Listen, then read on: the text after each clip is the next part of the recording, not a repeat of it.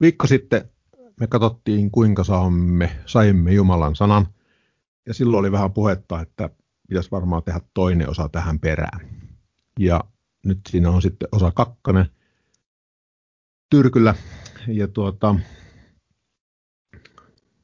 kyllä siinä varmaan vähän on myös, kuinka saimme Jumalan sanaa, mutta siinä on, siinä on paljon muitakin asioita, että katsotaan, mihin me tästä nyt päädytään. Mä aloitan kertaamalla, mitä me viimeksi käytiin lävitte. Me aloitettiin viimeksi toisesta Pietarista muutama ja aikaisemmin, mutta mä otin tavallaan vaan sen varsinaisen bunchlinein sieltä jakeessa. Ensi, toinen Pietari, ensimmäinen luku ja 20. Ja tietäkää ennen kaikkea se, ettei yksikään raamatun profetia ole kenenkään omin neuvoin selitettävissä, sillä ei koskaan ole mitään profeetiaa tuotu esiin ihmisten tahdosta. Anteeksi, ihmisen tahdosta, vaan pyhän johtamina ihmiset ovat puhuneet sen, minkä saivat Jumalalta. Eli ennen tätä paikkaa niin oli se ilmestysvuori ja, ja vielä tärkeämpää silloin, kun olla paikalla siellä ilmestysvuorolla todistamassa sitä näkyä, mitä, mitä Jeesus ja kolme hänen mukansa ottamaa opetuslasta näkivät, niin oli se raamatu alkuperä. Että pyhän hengen johtamina ihmiset ovat puhuneet sen, minkä saivat Jumalalta. Sana tuli Jumalalta. Ja tuota, Heikin kanssa puhuttiin tästä jakesta ja Heikki sitten sanoi, että toi jakessa 20 toi omin neuvoin selitettävissä, niin kannattaisi tutkia se. Ja mä oon sitten tänään siihen käyttänyt jonkin verran aikaa ja se on kyllä just täsmälleen niin kuin Heikkikin oli siihen samaan lopputulokseen tullut. Eli toi, toi ja 20 ja tietäkää ennen kaikkea se, ettei yksikään raamatun profeettia ole kenenkään omin neuvoin selitettävissä – sillä ei koskaan ole mitään profetiaa tuotu esiin ihmisen tahdosta. Niin tämä 21 ei oikein niin kuin, se sillä sana yrittää niin kuin selittää lisää. Mutta mitä tekemistä tuon selittämisen kanssa, omin neuvoin selittämisen kanssa, ja tuolla sillä ei koskaan ole mitään profetiaa tuotu esiin ihmisen tahdosta. No se johtuu tavallaan siitä, että toi sana, mikä tuossa on selitettävissä, niin se voidaan, julka, voidaan kääntää esimerkiksi sanalla julkistaa. Se on englanninkielinen sana, joka löytyy esimerkiksi Strongsin sanakirjasta, niin release, joka voi olla esimerkiksi julkistaa. Ja, ja Bullinger määrittelee sen tai käyttää tätä jaetta ja sanoo selitysosassaan, että tämä osoittaa, ettei profeettia ole saanut alkunsa puhujasta. Eli yksikään raamatun profeettia ei ole kenenkään omin neuvoin selitettävissä tai niin kuin julkistettavissa tai julis, niin kuin jul, niin siinä mielessä, että se tulisi siitä puhujasta itsestään. Sillä, jakessa 21, ei koskaan ole mitään profeetiaa tuotu esiin ihmisen tahdosta, vaan pyhän hengen johtamina ihmiset ovat puhuneet sen, minkä saivat Jumalalta. Toi selitettävissä sana on yhä ainoa kerran raamatussa. Ja no, tavallaan mä ymmärrän, että se voidaan noin kääntää, mutta se ei oikeasti sovi tuohon. Ja jos se ymmärretään, että se enemmän puhuu siitä, että se raamattu ei ole, ei ole kenenkään niin kuin omasta päätök, om, kenenkään ihmisen omasta päätöksestä päätetty tehdä, vaan ää, pyhän hengen johtamina ihmiset ovat puhuneet sen, minkä saavat Jumalalta. Muistatte varmaan viimeis, kun mä hokemalla hoin sitä, että Jumala puhuu ihmiselleen tai ihmisilleen ja nämä sitten puhuivat tai kirjoittivat sanasta sanaan sen. Se oli niin kuin sanelua siinä mielessä, siinä mielessä niin pyhän hengen johtamina. Ihmiset ovat puhuneet sen, minkä saivat Jumalalta. Toinen paikka, minkä me katsottiin viimeksi, oli toi toinen Timoteus 3.16. Jokainen kirjoitus, joka on syntynyt Jumalan hengen vaikutuksesta, on myös hyödyllinen opetukseksi, nuhteeksi, ojennukseksi, kasvatukseksi vanhurskaudessa. Silloin me puhuttiin, että toi Jumalan hengen vaikutuksesta on yksi ainut kreikankielinen sana, joka voitaisiin kääntää Jumalan henkeämä tai Jumalan henkeyttämä.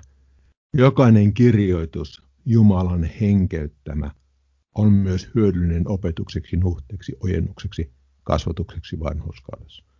Jokainen kirjoitus, joka silloin viittaa pyhiin kirjoituksiin, eli raamattuun ja nimenomaan raamattuun, on syntynyt Jumalan hengen vaikutuksesta, on Jumalan henkeyttämä ja on myös hyödyllinen opetukseksi, nuhteeksi, ojennukseksi, kasvatukseksi vanhurskaudessa, että Jumalan ihminen olisi täydellinen, kaikkiin hyviin tekoihin valmistunut. Nämä on niitä periaatteita, miten me saatiin se sana. Viimeis käytiin sitten katsomassa Jeremia ja Jeremian kirjasta esimerkki sanelusta, miten Jeremia sai tuota Herran sanan, hän puhui sen ja sitten kirjuri kirjoitti sanasta sanaa sen, sen tuota, kääröön, kirjakääröön. Mä listasin tähän joitain tämmöisiä tärkeitä muita periaatteita sana ymmärtämiseksi. Ja nämä ei ole missään tärkeysjärjestyksessä, eikä tämä lista taatusti kattava. Mutta tässä on niin joitain tämmöisiä asioita, joita pitää miettiä silloin, kun ö, opiskellaan Jumalan sanaa. Ja yksi näistä on tämä kirjailijan etuoikeus. Ja, ja, ja esimerkkinä mä käytän siinä kronologisuutta, eli aikajärjestystä. Ja mä katson kohta tarkemmin siitä esimerkin, niin ymmärrätte, mitä me sillä tarkoitan. Raamattu, Raamattu on itämainen kirja. Siellä on paljon orientalismeja, jotka on tämmöisiä itämaisia tapoja tai tottumuksia. Niistä mä katson kaksi, aa, taitaa olla enemmänkin esimerkkejä, mutta kahdesta eri paikkaa esimerkkejä. Sitten meidän pitää ymmärtää, kenelle se kohta on kirjoitettu, jota me luetaan, koska jos se on osoitettu jollekin, jollekin tietylle ryhmälle, niin sitä ei sitten voisi laajentaa kovin helposti kaikkiin muihin, vaan me voidaan mennä sitten siinä harhaan. Asiayhteys pitää aina huomioida, kun luetaan vaikeita sanoja tai vaikeita asioita, mistä tämä asiayhteys kertoo.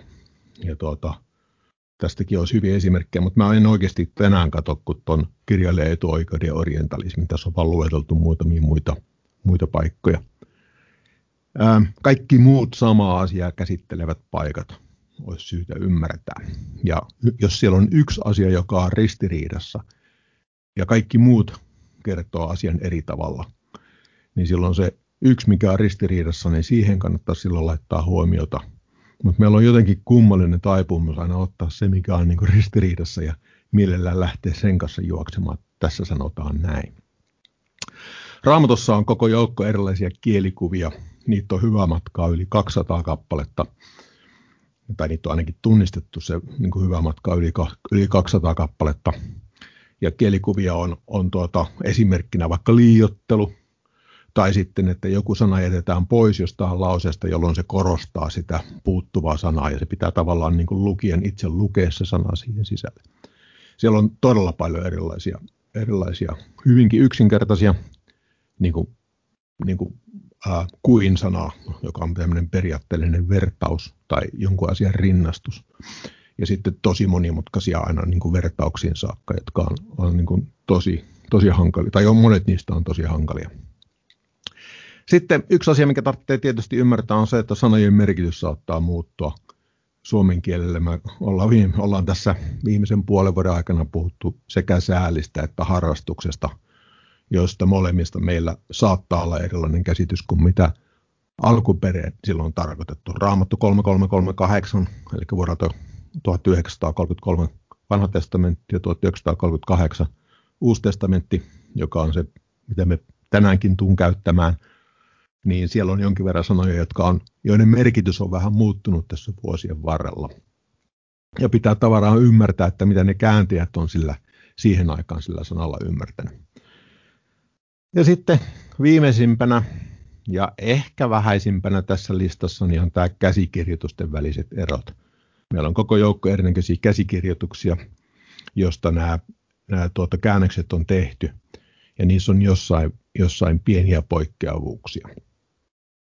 Ja, mutta tota, ne ei yleensä, ne ne ei yleensä, niin kuin ne ei hirvittävän paljon yleensä vaikuta asiaan.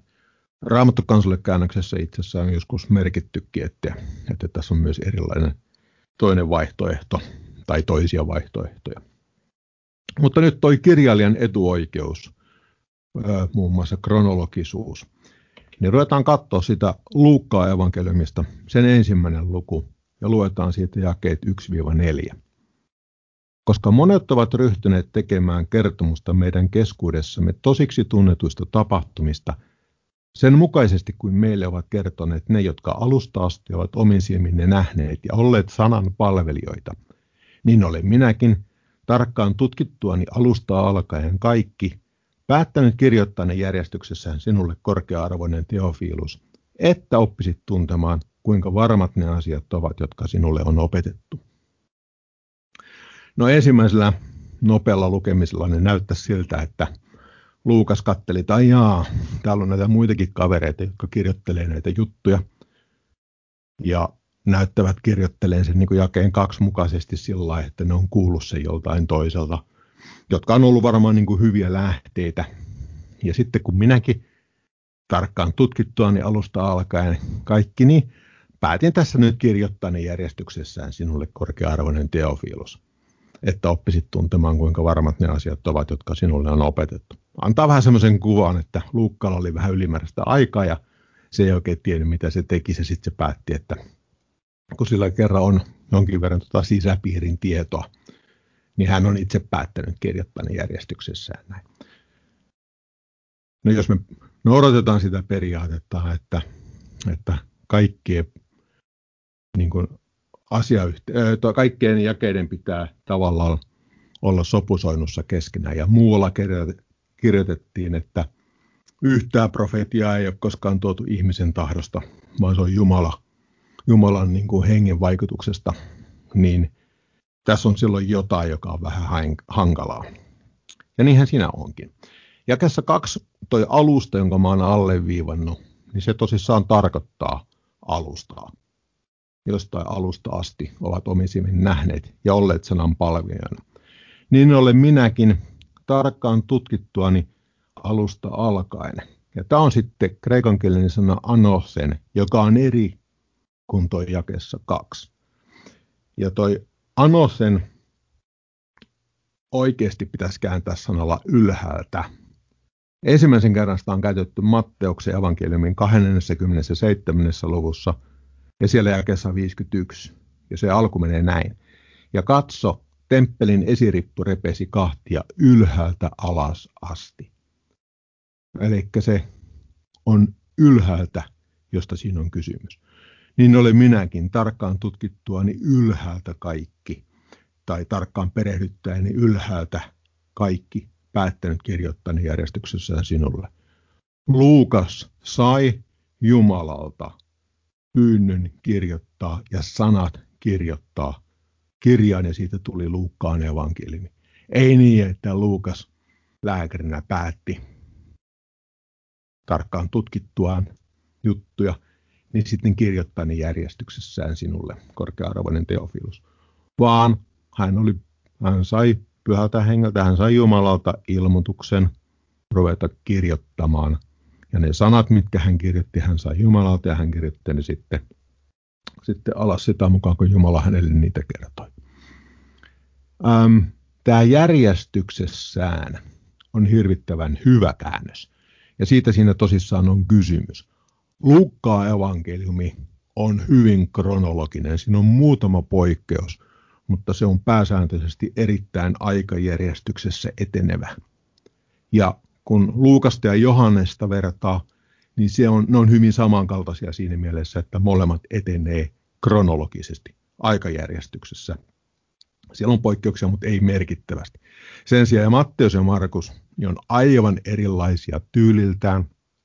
Ja kun kertomuksia katsoo keskenään, niin Matteuksessa ja Markuksessa ei välttämättä mene asiat kronologisessa järjestyksessä. Ja mulla ei ole tässä yhtään esimerkkiä siitä, mm, sitäkin varten, että nyt, nytkin mä luulen, että me vedän pahasti pitkäksi tämän opetuksen. Ähm, mutta tämä on esimerkki siitä kirjailijan etuoikeudesta. Kirjailija on Jumala ja sen kirjoittaja on, on tota Luukas tässä tapauksessa. Ja kun evankeliumia, neljä evankeliumia laitatte rinnakkain ja luette niitä, niin Luukas on se, joka etenee nimenomaan järjestyksessä. Kirjoittaa ne niin kuin aikajärjestyksessään. Ja Johannes on sitten hyvin lähellä siinä mielessä. Ja se on mitä mä tarkoitin tuolla kirjailijan etuoikeudella – mukaan lukien kronologisuus. Se on Jumalan sana, Jumala saa itse, on saanut itse päättää täsmälleen, miten hän haluaa sen kirjoituttaa. Ja, ja meidän on sitten vain syytä ottaa se kiitollisena vastaan ja yrittää ymmärtää. No sitten tuota, onko teillä vaihtunut toi saa, sivu, ihan kun tämä sivut ei olisi vaihtunut oikein. On nyt varmaan kunnossa, anteeksi. Seuraava, mitä mä ajattelin käydä lyhyesti tänään lävitteen, on tämä orientalismit, itämaiset tavat. Ja, ja tuota, nämä on tärkeä ymmärtää sitä varten, että jos me ei ymmärretä niitä itämaisia tapoja niiden, niiden kertomusten ja asioiden takana, niin meitä saattaa mennä paljon mielenkiintoisia asioita kokonaan ohitte.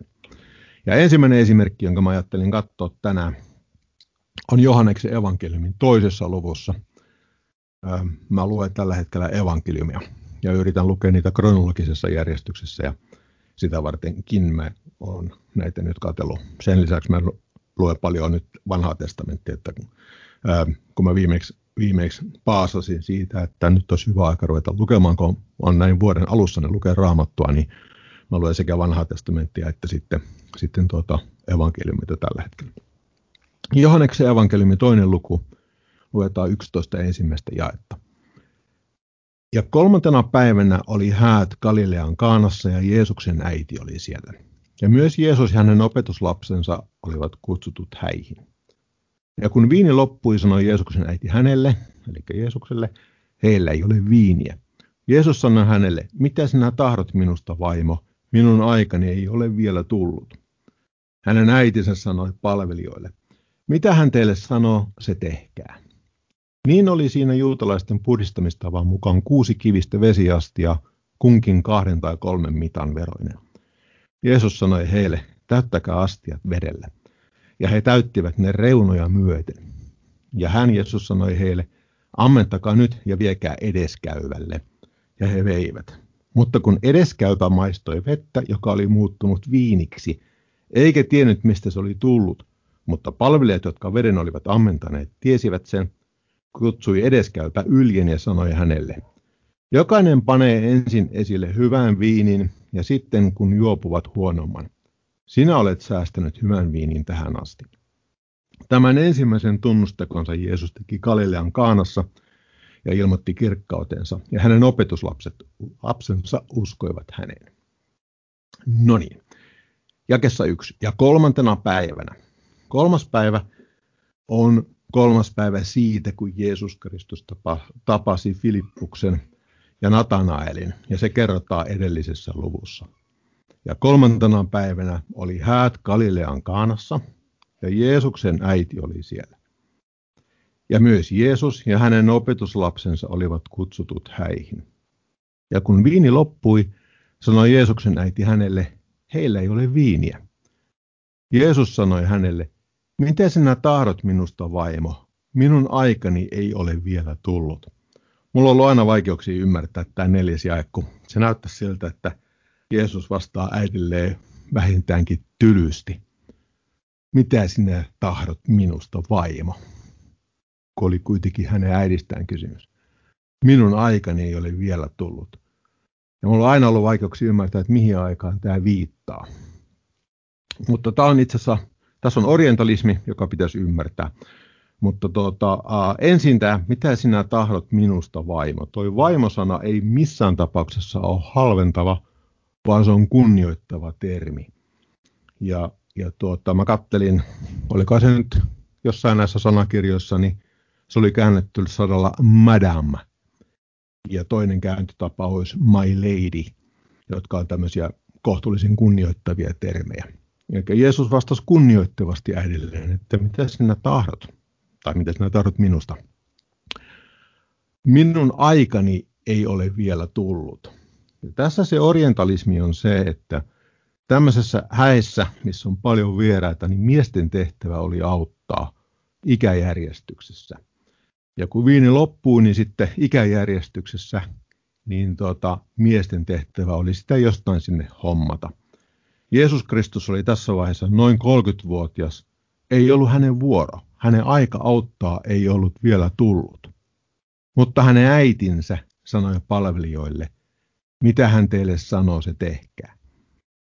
Niin oli siinä juutalaisten puhdistamistavan mukaan kuusi kivistä vesiastia, kukin kahden tai kolmen mitan veroinen.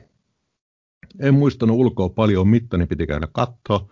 Yksi mitta on noin 40 litraa, eli kuusi astia, joista jokainen astia on noin 80 120 litraa. Kuusi astia, jos sanotaan, että keskimäärin 100 litraa astiassa, 600 litraa. Oli varmaan aika isot kekkerit. Ähm, kuusi astia, kukin kahden tai kolmen mitan vetoinen. Jeesus sanoi heille, täyttäkää astiat vedellä, ja he täyttivät ne reunoja myöten, ja hän sanoi heille, ammentakaa nyt ja viekää edeskäyvälle. Ja he veivät. Edeskäypä Novum kääntää sanalla päätarjoilija, Raamattu kansalle kääntää sen pitojen valvoja. Molemmat käännökset on varmaan ihan kohtuullisen hyviä. Mä tykkään tuosta pitojen valvojasta, musta se on niin kuin aika selkeä. Se on se kaveri, joka katteli, että asiat siellä hoituu. Ei se päätarjoilijakaan nyt ehkä ihan kaukana ole, mutta tuntuu, että siihen aikaan ei ehkä ihan samalla tavalla ollut tarjoilija, tota, niin kuin me sitä nykyään ajateltaisiin. Edeskäypä on hyvä esimerkki sanasta, jota mä en, ole, en olisi tuntenut. Kun mä sanoin, että pitää muistaa ne sanat, että pitää ymmärtää ne, mikä se termi on silloin, kun sitä, se on, sata on alun perin siellä 30-luvulla käytetty, niin edeskäypä olisi tämmöinen sana. Ja on yhdeksän, mutta kun edeskäypä maistoi vettä, joka oli muuttunut viiniksi, eikä tiennyt, mistä se oli tullut, mutta palvelijat, jotka veden olivat ammentaneet, tiesivät sen, kutsui edeskäypä yliin ja sanoi hänelle, Jokainen panee ensin esille hyvän viinin ja sitten kun juopuvat huonomman, sinä olet säästänyt hyvän viinin tähän asti. Tämän ensimmäisen tunnustekonsa Jeesus teki Galilean Kaanassa ja ilmoitti kirkkautensa ja hänen opetuslapsensa uskoivat häneen.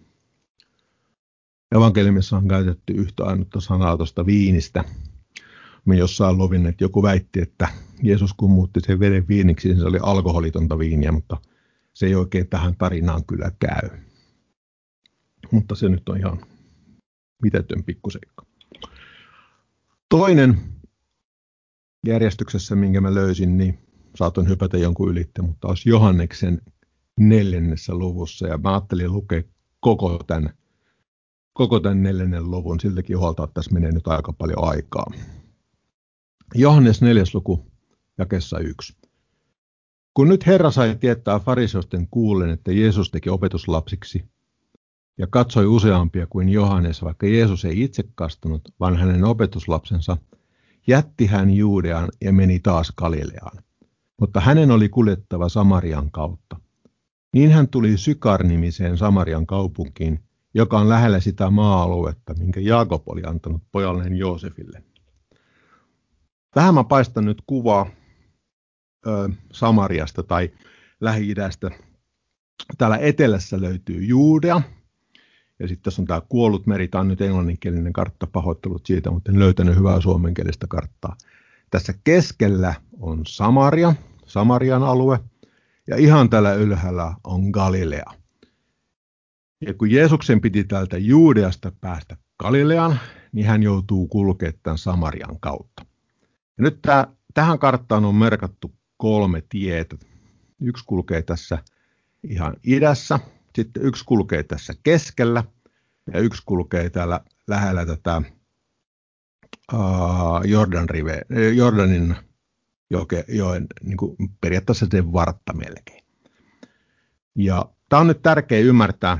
Se kaupunki, mihin ollaan menossa, on Sykar, ja se on tässä keskellä. Kartassa lukee Sykhorra. Ja tätä keskimmäistä reittiä käytettiin harvoin. Ja syy siihen löytyy tässä. Tässä on nyt paljon tekstiä. Tämä on otettu Raamatun tietosanakirjasta, se on Heikki Palvan tekemä. Ja mä luen nämä kaikki silläkin huolella, että tässä on nyt, mä en ottanut ihan kaikkea, mitä se siitä kirjoitti, mutta mä otin kaiken, mikä mun mielestä oli merkityksellistä tälle tarinalle. Israelin kuningaskunnan häviön jälkeen alueella tapahtui merkittäviä muutoksia. Paitsi että siitä tuli Samaria-niminen Assyrian maakunta, sieltä vietiin yläluokka pakkosiirtolaisiksi ja tuotiin tilalle siirtolaisia valtakunnan muista osista. Eli Samaria, maakunta, sieltä vietiin yläluokka pois pakkosiirtolaiseksi ja tilalle tuotiin siirtolaisia Assyrian valtakunnan muista osista. Uudet siirtolaiset alkoivat pian sulautua maakunnan kantaväestön. Uskonnonkin he omaksuivat siltä. Aluksi he palvelivat omia jumaliaan, sitten myös Jahvea, ja lopuksi luopuivat entisten jumalten palvonnasta. Sitten siinä on viittaus toisen kuningatten kirjan 17. lukuun. Kun Israel ja Juuda olivat jo vuosisatoja huonosti tulleet toimeen toistensa kanssa, ei ollut ihme, että Samarian ja Juudan välit eivät kuningaskuntien hävittyäkään olleet sydämelliset. Juudan pakkosiirtolaisten palattua Jerusalemiin alettiin jälleen rakentaa temppeliä. Samarialaiset halusivat ottaa osaa työhön, mutta ainoana tosi Israelina itseään pitävät Juudan asukkaat eivät sitä sallineet, ja se on kerrottu Eeson kirjassa neljännessä luvussa. Kun Jerusalemin muuria ryhdyttiin pystyttämään, samarialaiset tarttuvat toimeen estäkseen työn. Vihamielisyys lienee huipentunut Nehemian murha-aikeeseen. Eli ei ole nyt niin erityisen hyvät välit ollut jo vuosisatoja sitten ennen, ennen kuin tätä kertomusta, missä me nyt ollaan tässä Johanneksessa. Merkiksi lopullisesta pesäerosta samarialaiset rakensivat Garisim, Garisimvuorelle oman temppelin. Rakentamisen ajankohdasta ei ole tietoa. Josefus, historioitsija, kertoo tämän tapahtuneen Aleksanteri suuren aikana, mutta tällä kohden hänen tietolähteensä vaikuttavat epävarmalta.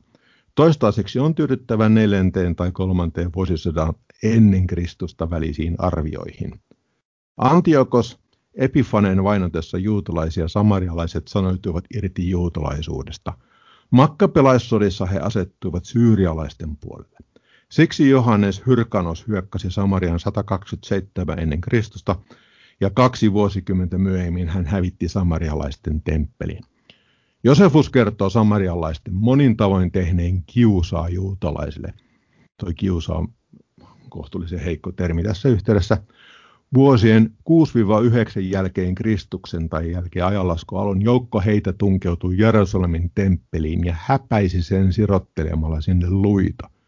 Galileasta pääsiäisjuhlille tulevien oli parasta kiertää Samaria, koska he saattoivat siellä joutua ikävyyksiin. Jeesus osoitti ennakkoluulottomuutensa tekemällä samarialaisesta lähimmäisen rakkautta kuvaavan kertomuksen päähenkilön, kulkemalla Samarian läpi ja keskustelemalla samarialaisen naisen kanssa. Samarialaisten ja juutalaisten suurimmat opilliset eron ilmaisee Talmud näin. Milloin tulemme hyväksymään heidät, kun he kieltävät pitäytymästä Garisimin pyhyyteen ja tunnustavat Jerusalemin sekä kuolleiden ylösnousemuksen? Samarialaisten johtajana oli ylipappi, jonka sanotaan palvelutuvan Saadokista. He hyväksyvät Mooseksen ainoaksi profeetaksi ja siksi heidän raamattuunsa käsittää vain Pentateukin eli Mooseksen kirjat. Eli ne on vähän niin kuin juutalaisia, mutta sitten ei kuitenkaan.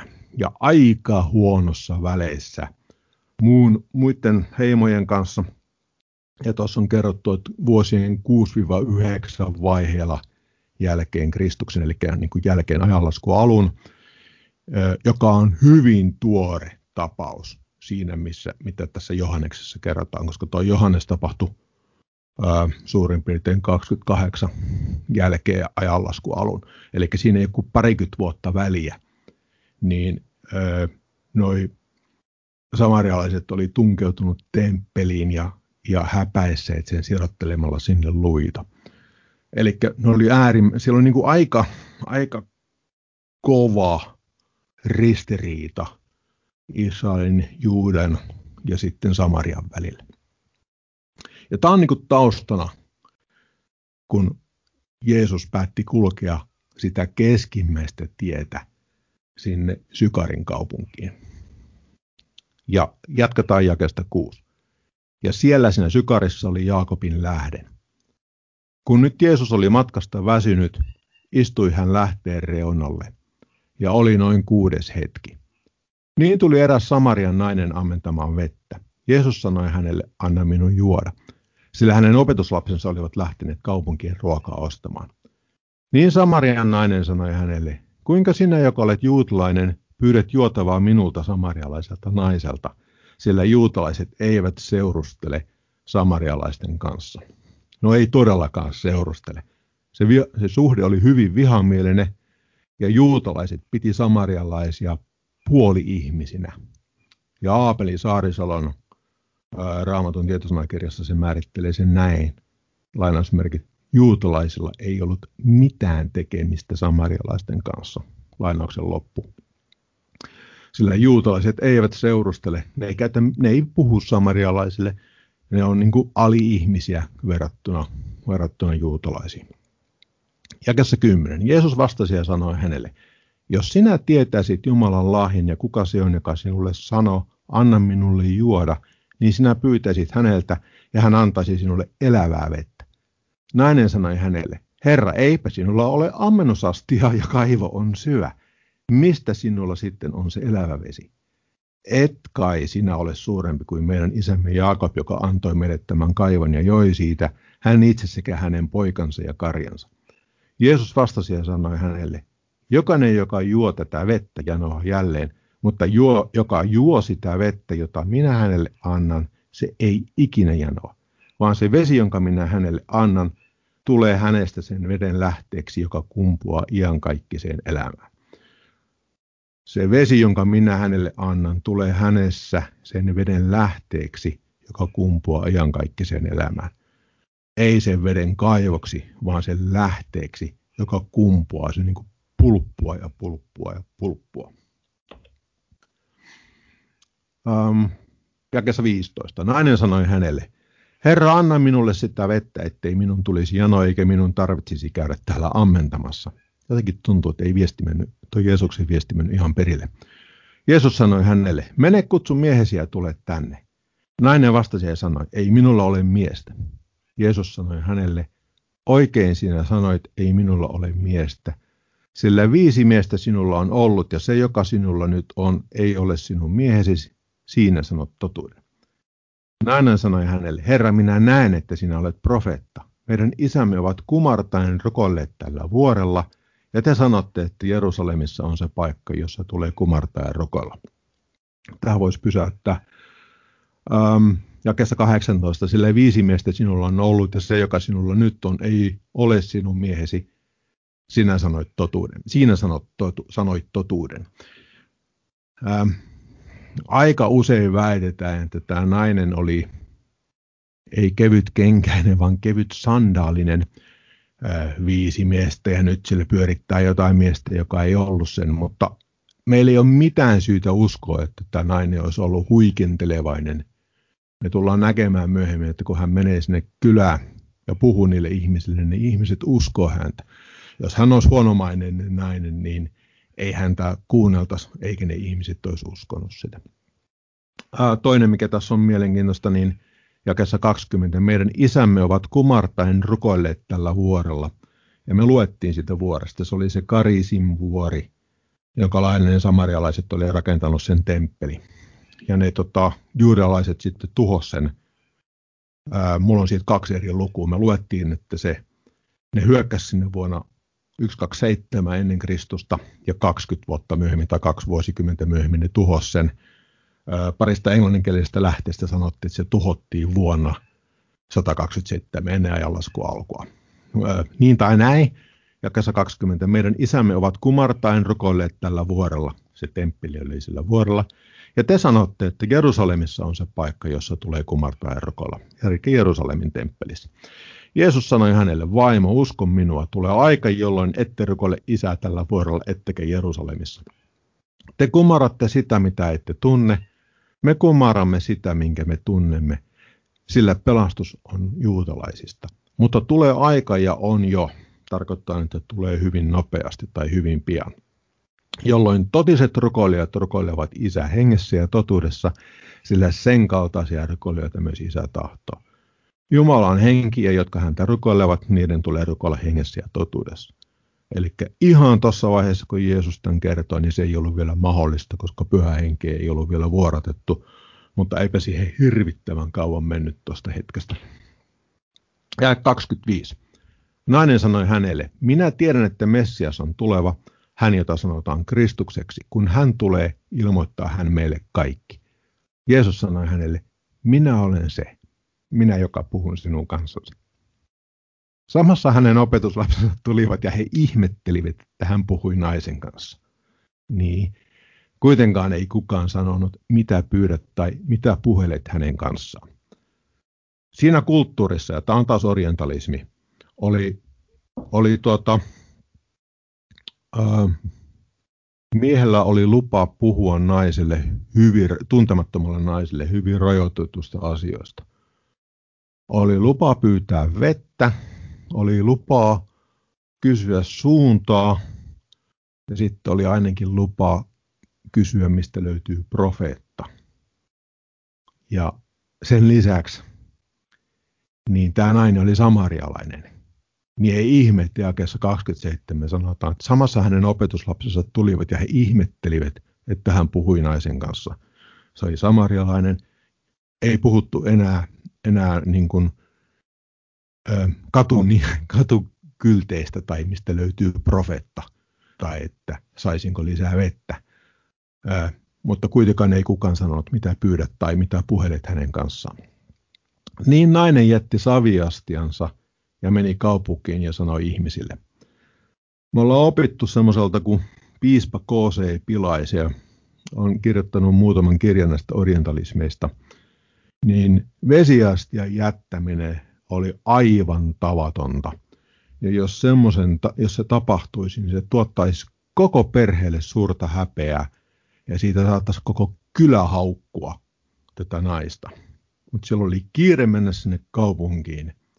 Niin nainen jätti vesiastiansa.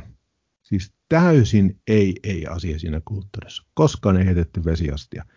Niin nainen jätti vesiastiansa ja meni kaupunkiin ja sanoi ihmisille – Tulkaa katsomaan miestä, joka on sanonut minulle kaikki, mitä minä olen tehnyt. Eihän se vain liene Kristus.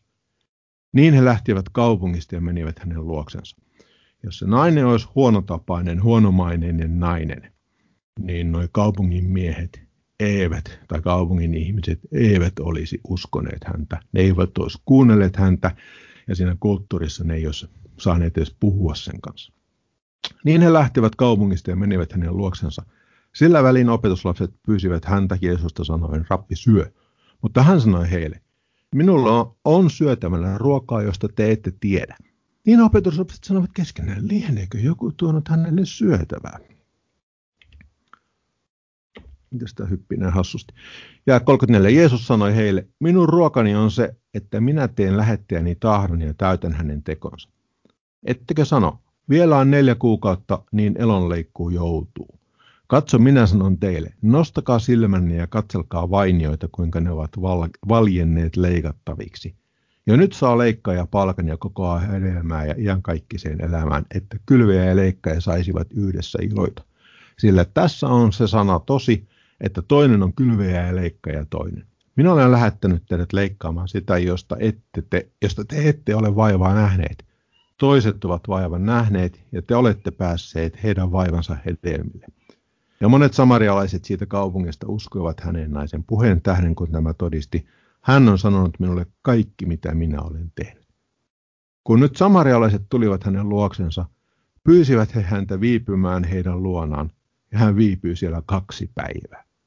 Ja vielä paljon useammat uskoivat hänen sanansa tähden, ja he sanoivat naiselle, emme enää usko sinun puheesi tähden, sillä me itse olemme kuulleet ja tiedämme, että tämä totisesti on maailman vapahtaja. Tämä tapahtui, kun tuossa sanotaan, jakessa 35 vielä on neljä kuukautta, niin elonleikku joutuu. Tämä, tämä asettaa tänne, että tapahtuu todennäköisesti noin toukokuun paikkeilla. Ja kuitenkin Jeesus puhuu siellä, että nostakaa silmänen samassa jakeessa ja katselkaa vainioita, kuinka ne ovat valjenneet leikattavaksi tässä on useammassakin lähteessä semmoinen epäilys, että kun ne ihmiset saapuu sieltä kylästä sinne kaivolle, niin niillä on, niillä on tota semmoiset valkoiset puvut päällä. Siihen aika pidettiin vaaleita, vaaleita pukuja päällä. Ja se olisi, mitä näkyisi, vainiot, jotka ovat valinneet leikattavaksi. Ei ollut kysymys niin elonleikkuusta siinä mielessä, niin tarvittaisiin serppiä, vaan kysymys siitä Jumalan sanan tarjolla pitämisestä. Tuossa on se lista vielä kerran, mitä mä, mitä mä luettelin kirjailijan etuoikeudesta päättyen tuonne käsikirjoitusten välisiin eroihin. Me lyhyesti katsottiin kirjailijan etuoikeudesta, me katsottiin se Luukkaan evankeliumin ensimmäinen luku, missä myös puhuttiin siitä, että miten Luukas sai Jumalalta sanan, jonka hän sitten kirjoitti tai kirjoitutti kirjaksi, jota me nykyisin kutsutaan Luukkaan evankeliumiksi.